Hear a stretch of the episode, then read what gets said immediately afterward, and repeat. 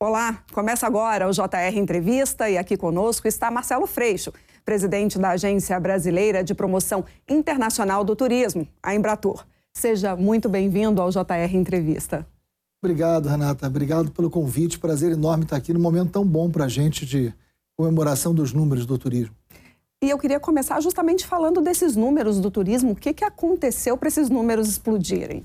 Olha, acho que tem um conjunto de coisas. Primeiro, que números são esses? Né? A gente, em 2023, bateu o recorde de todos os tempos com a arrecadação do turismo internacional. Ou seja, é, a maior arrecadação tinha sido em 2014 por uma razão evidente, ano da Copa do Mundo. É um ano que se recebe, o Brasil recebeu muito turista internacional por causa do, do advento da Copa. Esse ano de 23, a gente recebeu um número de turistas semelhante ao de 2019, mas com uma arrecadação maior do que a 2014. Que, que eu estou querendo dizer com isso? Em 2014, os turistas internacionais deixaram aqui, gastaram 6,8 bilhões de dólares. E esse ano de 23, eles deixaram aqui 6,9 bilhões de dólares. Transformando para real, isso dá 35 bilhões de reais. Isso é emprego, isso é desenvolvimento, isso é renda. Então, no primeiro ano do governo Lula, você conseguir fazer com que tenha um recorde de arrecadação de todos os tempos é uma notícia extraordinária. A gente esperava ter um bom resultado, mas não tão rápido e não tão contundente como de superar um ano da Copa do Mundo e sem nenhum grande evento. Por que, que eu acho que isso aconteceu? Primeiro, pela própria figura do presidente da República, é, porque é evidente que o Brasil tem um líder de Estado, o Brasil, o Brasil tem um presidente que se apresenta no mundo, né, divulgando o Brasil, com muito orgulho desse Brasil, e o presidente Lula tem uma preocupação muito grande é, com a política internacional. Ele visita, ele é um, é um chefe de Estado reconhecido, né, admirado por muitos outros líderes de Estado. Então, é, isso nos ajudou bastante. O presidente usou uma frase muito importante na sua posse. Ele fala: o Brasil voltou. O Brasil da democracia, o Brasil da sustentabilidade, o Brasil da cultura, voltando ao Ministério da Cultura. Tudo isso a gente usou para promover o Brasil. E na Embratur, a gente fez um trabalho muito técnico. A gente fez um portal de inteligência de dados então a gente sabe quantos turistas vêm para cá, que turistas vêm para cá, o que, que eles pensam, o que, que eles querem. Então eu sei que o argentino que vem para cá quer sol e praia, eu sei que o alemão que vem para cá ele já quer mais cultura, ele já quer mais natureza, o francês, e a gente promoveu o Brasil com muita qualidade de informação e eficiência. Então acho que somatório de uma conjuntura política favorável, né, com um bom trabalho de promoção do Brasil, dessa diversidade brasileira, fez esse número incrível de a gente arrecadar mais de 34 bilhões de reais em um ano. Agora, o número é, realmente chama muita atenção, mas o que me chama a atenção também é porque a gente vem vivendo, não é de agora, mas a gente vem vivendo uhum. uma crise enorme na segurança pública. A gente sabe que é um calcanhar de Aquiles, de fato, uhum. a segurança pública no Brasil. O que que faz ainda esses turistas saírem muitas vezes de países super seguros para virem passar férias no Brasil, que tem seu estigma, tem, mas também tem seus números que são pavorosos de verdade. Olha, Renata, é verdade. Eu acho que esse é um grande ponto para a gente conversar. Eu trabalho com o tema da segurança pública, você sabe, há muitos anos, né? E estou eh, na presidência de uma empresa que promove o Brasil e chama o turismo internacional para vir para cá. Quando a gente olha para o tema da segurança, segurança pública é também sensação de segurança. Não é só segurança, a gente sabe disso. Muita gente vive num lugar seguro, mas se sente inseguro né? Você não vai dizer para ela que ela tem ou não razão de se sentir seguro, mas a sensação de segurança é uma coisa. O turista se sente menos inseguro né, do que nós, brasileiros. Isso é um fato. A FEComércio fez uma pesquisa agora no Rio de Janeiro, estão falando de segurança, é importante falar do, do meu Rio de Janeiro, né? A FEComércio fez uma pesquisa com turistas estrangeiros que estavam no Rio de Janeiro e que estavam embarcando de volta para os seus países. E entrevistaram com uma única pergunta: você voltaria para o Rio de Janeiro, voltaria para o Brasil? Você aconselharia alguém visitar o Rio de Janeiro ou o Brasil? Qual foi o resultado dessa pesquisa? Feita no ano passado, tá? 95%, 95% dos turistas internacionais disseram que adoraram visitar o Rio de Janeiro, que voltariam e que aconselhariam alguém conhecido a visitar o Rio. Ou seja, é, mesmo eu dizendo que nós temos problemas de segurança, porque, evidente, nós não temos que tapear nada, a gente não tem que esconder nada, nós temos, problemas reais de segurança, toda grande cidade tem. Isso não é impeditivo das pessoas quererem conhecer o Brasil. Aí tem coisas que a gente precisa falar. O Brasil é um lugar extraordinário. Né? O Brasil é um lugar extraordinário. O Brasil tem sol, tem praia, tem cachoeira, tem serra, tem calor, tem frio. O Brasil tem selva, o Brasil tem fauna. O Brasil tem tudo o que você pode imaginar. O Brasil tem Amazônia, tem Pantanal, tem Bonito, né? Tem seis biomas diferentes. Tem alguns lugares do Brasil que você desenvolve turismo, o tema da violência nem aparece. Porque você está falando de ecoturismo, está falando de contato com a natureza, ou está falando de uma praia isolada. Agora, claro, qualquer ação turística numa grande cidade esbarra na violência. No Brasil e em vários lugares do mundo. Não é diferente em outros lugares. Eu só acho que, além de não ser a mesma coisa para o turista e para a gente, eu não quero um Brasil para o turista e outro Brasil para o brasileiro. A política que a gente faz no Embratu é o mesmo Brasil. O Brasil tem que ser bom para todo mundo. Tem que ser bom para quem visita, tem que ser bom para quem mora aqui, para quem recebe aqui. E nesse sentido, eu acho que o turismo pode ajudar a gente a resolver o problema da violência.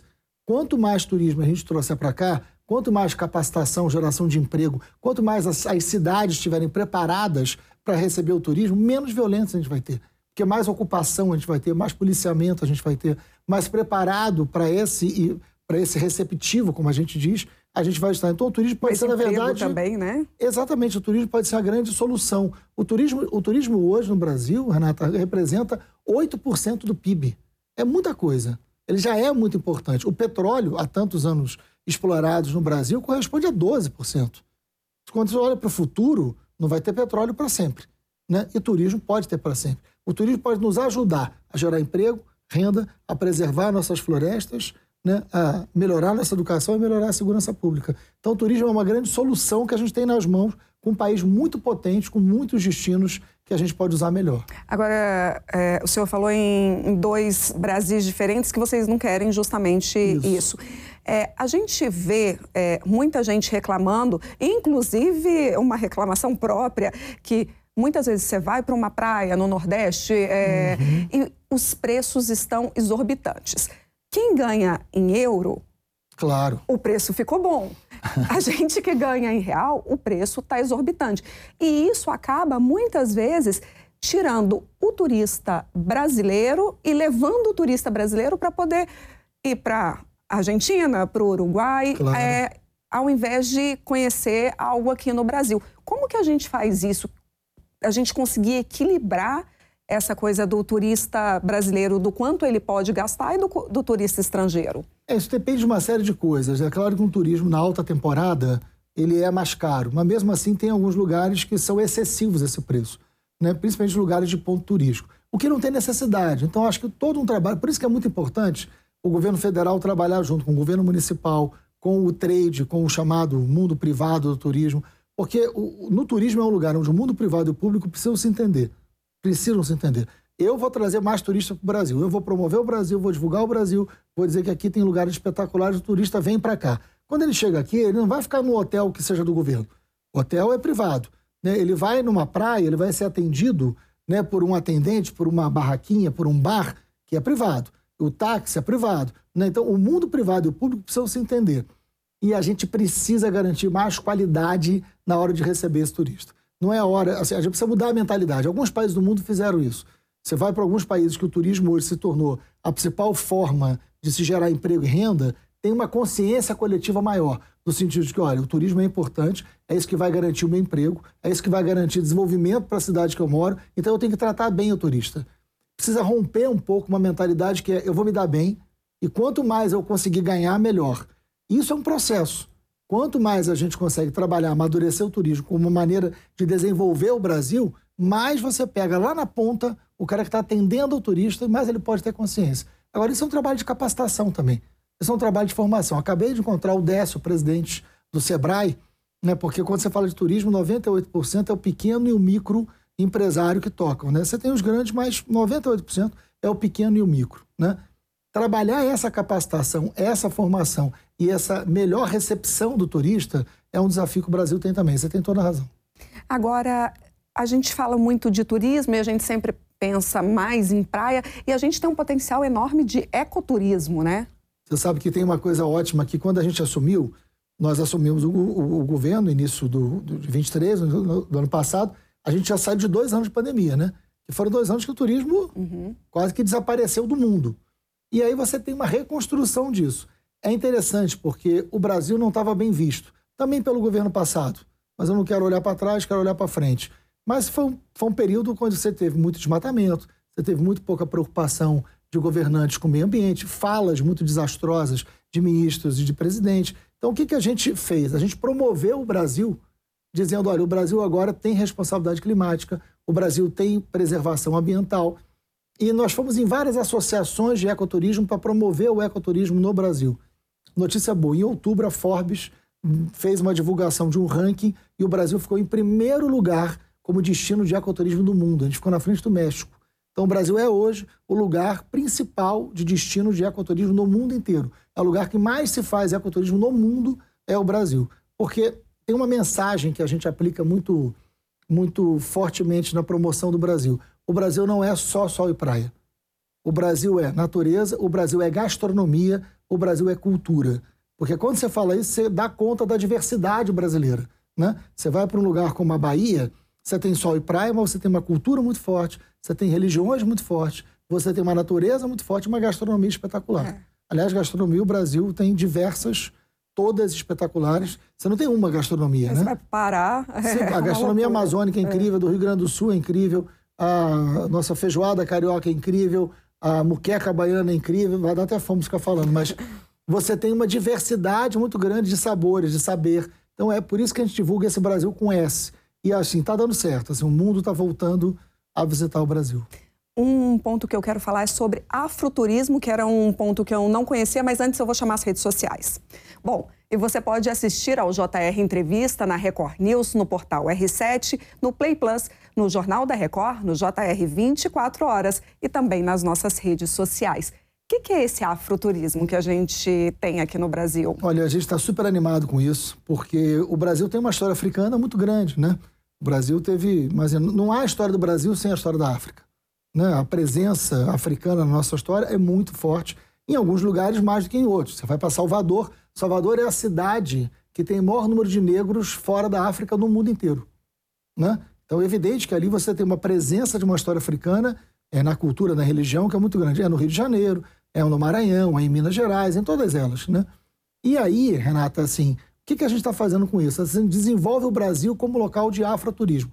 Por quê? Você vai nos Estados Unidos hoje, tem agências de viagem norte-americanas especializadas em afroturismo, que viajam só para conhecer as histórias africanas pelo mundo. Então tem um mercado internacional que pode vir visitar o Brasil, pode gerar emprego e renda e pode dar a essa população negra, a essa população de origem né, afro-brasileira, um protagonismo que em outros setores do turismo não tem.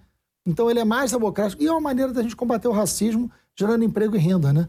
Uma maneira de você dizer, olha, o Brasil não é um país racista, não quer ser. O Brasil não quer a visita de ninguém que é racista, porque aqui, pelo contrário, a gente tem orgulho da nossa história africana e isso aqui é um produto, inclusive para receber turistas do mundo inteiro. E está dando super certo. Salvador ganhou um prêmio na Espanha de capital afro, ganhou um prêmio de turismo criativo agora na Espanha pelas iniciativas do afroturismo. Agora, a ONU Turismo declarou que o Brasil é o país da América do Sul que mais arrecadou dos turistas estrangeiros no ano passado. Além da agenda sustentável, o que, que mais ajudou aí para esse resultado? Essa agenda sustentável é decisiva, porque hoje tem um turismo internacional que só viaja se tiver a garantia de sustentabilidade, compensação de crédito de carbono, é, e aí nasce um turismo que não é necessariamente um turismo massivo, né? Nasce o que a gente chama de turismo de experiência então, muita gente, e aí um público europeu muito forte, que faz viagem ao Brasil para viver uma experiência daquela realidade local. Então, aí tem a ver com o próprio afroturismo. Eu fui agora na Bahia, na, na dos quilombos do recôncavo baiano, você tem ali uma experiência de visita às vidas quilombolas do que a gente chama de turismo de base comunitária. Isso serve para comunidades indígenas, que você tem no Acre, você tem né, na Amazônia, então as populações ribeirinhas que são pessoas que viajam para conhecer uma realidade social local diferente da dele. Né? Então não é massivo, mas é muito interessante porque permite que essas comunidades possam reafirmar a sua cultura e viver da sua maneira, recebendo gente que quer viver aquela experiência. Agora, a base disso é a sustentabilidade, tanto né, ecológica quanto cultural. Agora, a Amazônia ainda é um, um, lugar que causa muita curiosidade, né? Desperta muita curiosidade. Nós, brasileiros, a gente não conhece. Muito é, pouco, né? Conhece muito pouco da Amazônia, ou, ou, tem gente que não conhece né? Uhum. nada da, da Amazônia. Como fazer para poder tornar a Amazônia atrativa para o turismo? A gente está trabalhando muito em cima disso. Primeiro, aí são duas coisas, né? Primeiro que a gente tem que falar da Amazônia, não da Amazônia como problema. Aliás, eu acho que o turismo é a solução da Amazônia. Porque se nós não tivermos, Renato, uma atividade legal na Amazônia, nós teremos atividades ilegais da Amazônia. Que é o que a gente vê. Que é o que a gente vê. Uhum. Não adianta né, você ir para a Polícia Federal e falar: olha, tem um garimpo ilegal ali, vai lá e destrói. Tá bom, mas o que, que vai ter de legal para substituir o garimpo ilegal? É o turismo. O turismo é o grande caminho para salvar a Amazônia, para gerar um mecanismo de desenvolvimento e um mecanismo social de geração de emprego e renda e de ocupação que preserve a floresta. E você consegue fazer né? um turismo sustentável, né? Um turismo sustentável, um turismo participativo, um turismo de base comunitária. Então, é, é a grande saída para essa região. A gente precisa aumentar a conectividade, é pouca ainda. A gente precisa aumentar o número de voos que façam o mundo conseguir chegar na Amazônia com esse propósito. Eu quero um turismo responsável para a Amazônia. Aliás, eu quero um turismo responsável para o Brasil inteiro. Mas na Amazônia é um turismo de base de sustentabilidade, né? com compensação de carbono, investido nas próprias comunidades locais. Tem tudo isso programado dentro da, da Embratur. Nós fizemos uma coisa muito interessante. A gente tem as feiras internacionais, tem as galerias Visit Brasil. A gente expõe o Brasil no mundo inteiro o ano inteiro. Né? Teve agora na Espanha, vai ter em Portugal, vai ter em Berlim, e a gente expõe o Brasil. Uma das coisas que a gente fez foi uma realidade 3D o óculos né, de 3D, onde é um filme sobre a Amazônia. Então a gente bota lá, são duas cadeiras, dois óculos, fica uma fila enorme de estrangeiros, eles colocam e eles passeiam de barco por dentro do rio Tapajós, por dentro da floresta, guiado por uma indígena. Ah, fantástico. Em 3D. É, a reação é inacreditável. Porque as pessoas, é isso que você está dizendo, as pessoas não sabem, ouvem falar, já ouviram falar da Amazônia, mas não sabem o que, que é. Ela entra na Amazônia, é uma imersão na Amazônia. E isso a gente está levando para o mundo inteiro. Então, é divulgar, é promover a Amazônia, é garantir essa sustentabilidade. Agora, tem o desafio da conexão, de fazer com que esses voos possam chegar lá. E essa é a grande briga que a gente está hoje. Falando em voo, justamente isso. A gente vê uma, um, uma dificuldade imensa é, para você conseguir se conectar. Você, você precisa ir de, de Manaus para Boa Vista, você precisa voltar em Brasília é ou, ou, ou São Paulo isso desanima completamente claro. quem precisa fazer, quem quer fazer um turismo ali, por exemplo, na, na região norte, porque a, as distâncias são enormes e você não consegue fazer, por exemplo, de carro. Não. Sem, é, essa é uma diferença, né? Você fala do turismo da Europa, a pessoa circula na Europa inteira de carro, circula de trem. De trem, uhum. né? Ou um avião que é muito mais barato, porque tem muitas companhias, né? Isso, por isso que não tem comparação entre os números da Europa e o Brasil. Né? Não, não, não tem como comparar. Cinco horas de viagem, você circula a Europa inteira. Com cinco horas de viagem, se eu sair do Brasil, eu estou no meio do oceano. Né? Então, é, é, diferente o Brasil. Eu não circulo de trem, nem dentro do Brasil, quanto mais fora do Brasil para cá. Então, é uma realidade que a gente depende da conexão aérea. E a gente precisa melhorar. A passagem está cara, a gente está conversando todos os dias com as companhias aéreas, a gente precisa atrair novas companhias aéreas, a gente precisa de segurança jurídica, precisa de apoio do governo, sim, precisa baixar o preço de combustível. Então, tem uma negociação que é regional. São muitas iniciativas, todas estão sendo feitas para que a gente possa chegar nesse lugar de acesso. O cara não vai sair de um país para Manaus se ele tiver que pousar em São Paulo para depois subir. Né? O cara não vai sair dos Estados Unidos para vir para o Rio de Janeiro para ir para Manaus. Ele vai dar a volta ao mundo. Né? Então, ele acaba não indo, ele acaba indo para outro lugar.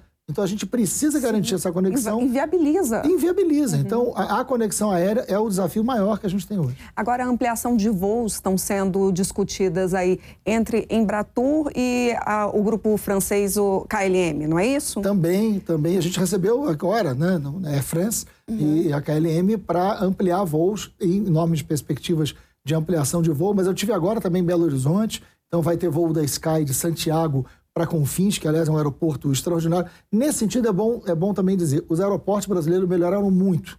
Se for hoje no aeroporto, não quero citar para não dar ciúme, mas os aeroportos hoje têm uma qualidade excelente. Então a gente pode receber, a gente já está pronto para receber mais voos internacionais. Não falta aeroporto de qualidade para isso. O nosso problema não é aeroporto, Não né? é aeroporto. Uhum. Já foi. Hoje não é. Hoje a gente uhum. tem condição. Eu estava agora em Confins, um dos melhores que a gente tem. Estou falando de Confins porque eu tive lá agora recebeu 11 milhões de turistas. Pode receber 30.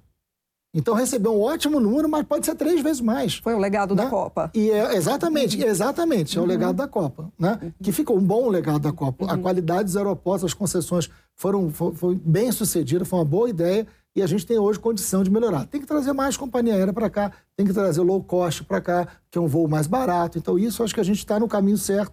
Espero que o resultado apareça em breve. Joia. Bom, o JR Entrevista vai para o intervalo e a gente volta já já.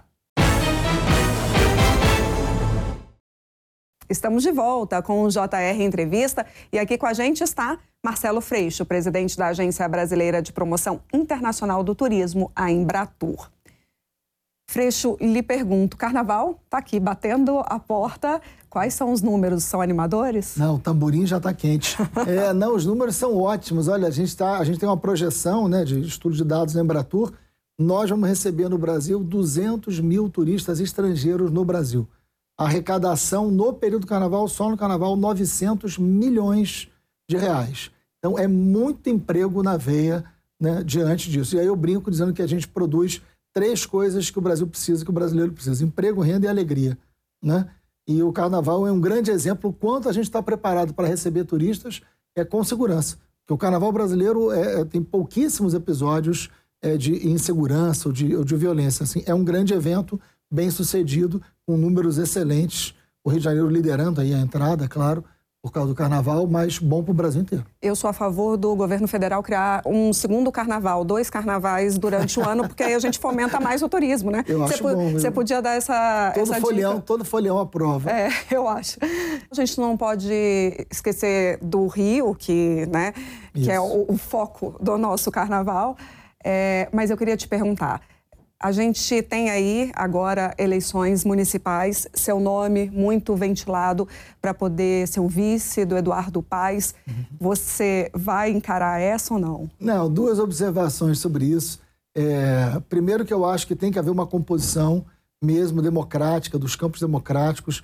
Eu acho que não adianta você ficar é, esquerda com o candidato. Eu acho que o Rio de Janeiro viveu um momento muito duro, né? Vocês acompanharam de muito perto aqui na Record o Rio vive um momento onde o crime se misturou com a política, é, é um momento muito, muito danoso para a vida do carioca e para a política do carioca. Então, acho que a gente tem que ter responsabilidade, tem que ter, eu defendo uma aliança grande que possa ser uma aliança com responsabilidade e tirar o Rio de Janeiro desse buraco, tirar o Rio de Janeiro dessa relação de crime com política. E isso precisa ser vencido. Isso não vai ser vencido por ninguém sozinho, nem por nenhum grupo isolado. É por maturidade e composição. Então, defendo que tenha uma aliança que pode e deve ser com o nome do Eduardo né, que é um prefeito atual, com uma composição mais ampla do que só o grupo do Eduardo, ele sabe da minha opinião, mas não com meu nome, porque eu estou muito feliz onde o presidente Lula me colocou. O, re... o trabalho que a gente está realizando na Embratur é um trabalho que está começando, com um ótimo resultado, mas eu quero ir até 26, consolidar isso, fazer o Brasil bater todos os recordes com vinda de turismo, geração de emprego. É uma experiência de gestão extraordinária que eu estou tendo. Então, acho que eu posso contribuir de outra maneira né? Vou acompanhar de perto a eleição do Rio, mas de outra forma, mas não necessariamente com o meu nome. Agora, eu defendo a aliança, defendo que tem um projeto de unidade, mas eu acho que tem, tem outros nomes que podem cumprir isso e eu continuar fazendo o que eu estou fazendo. E em 26 eu volto aí, assim, eu vou ser candidato. Aquilo que for. É, é a minha pergunta. 26 é. é o quê? Não, 26 eu sou candidato. Mas posso ser candidato a deputado federal, posso ser candidato ao Senado. Aí vai depender da composição política que vai resultar de 24, né? A eleição de 24 e 26 vão ser eleições muito casadas, né? Pelo menos no Rio de Janeiro. Né? Em, outros, em outras praças também. Eleição de 24, a forma de você eleger o prefeito da capital, né, os vereadores, ela vai determinar muito a eleição de 26. A composição política que você fizer em 24, ela vai definir muito o campo político de 26, né? Então, uma composição política ampla em cima do apoio do Eduardo Paes em 24 pode colocar o Eduardo Paes como candidato a governador, com o presidente Lula candidato a presidente, numa nova composição em 26 para governo que aí sim é a grande eleição importante, ou mais importante, do Rio de Janeiro. E aí tem toda uma composição também de chapa a ser feita. São dois senadores. A eleição para o Senado será a mais importante eleição do Senado de todos os tempos. Mas você pode vir para o Senado, né? então? Posso vir para o Senado ou posso ser deputado federal muito feliz também. Tá bom. Obrigada, Freixo, pela Obrigado. entrevista. Volte sempre, foi ótimo. Obrigado, estou à disposição. Obrigada. Bom, e o JR Entrevista fica por aqui. Lembrando que você pode assistir ao programa na Record News, no portal R7, no Play Plus, no Jornal da Record, no JR 24 Horas e também nas nossas redes sociais. Muito obrigada pela sua audiência. Até a próxima. Tchau.